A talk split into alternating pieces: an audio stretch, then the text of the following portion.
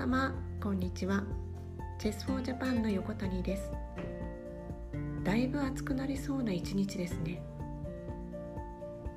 今日はチェスの駒ルークについて。ルークは ROOK というスペルです。この駒はお城や塔の形をモチーフにしています。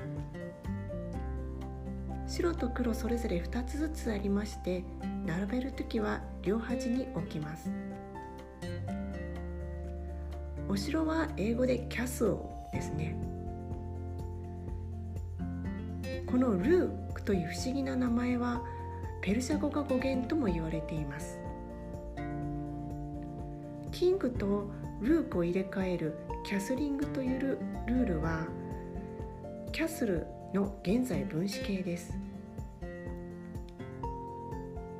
キャスリングするときには ready to castle または castle early and often という言葉がよく出てきます。ready to castle はキャスリングをする準備ができている。またはキャスリングをする準備をする。castle early and often はなるべく早めにキャスリングをする。そしてキャスリングをなるべく行うことという意味合いです。チェスには不思議な語源がたくさんありますね。ではまたごきげんよう。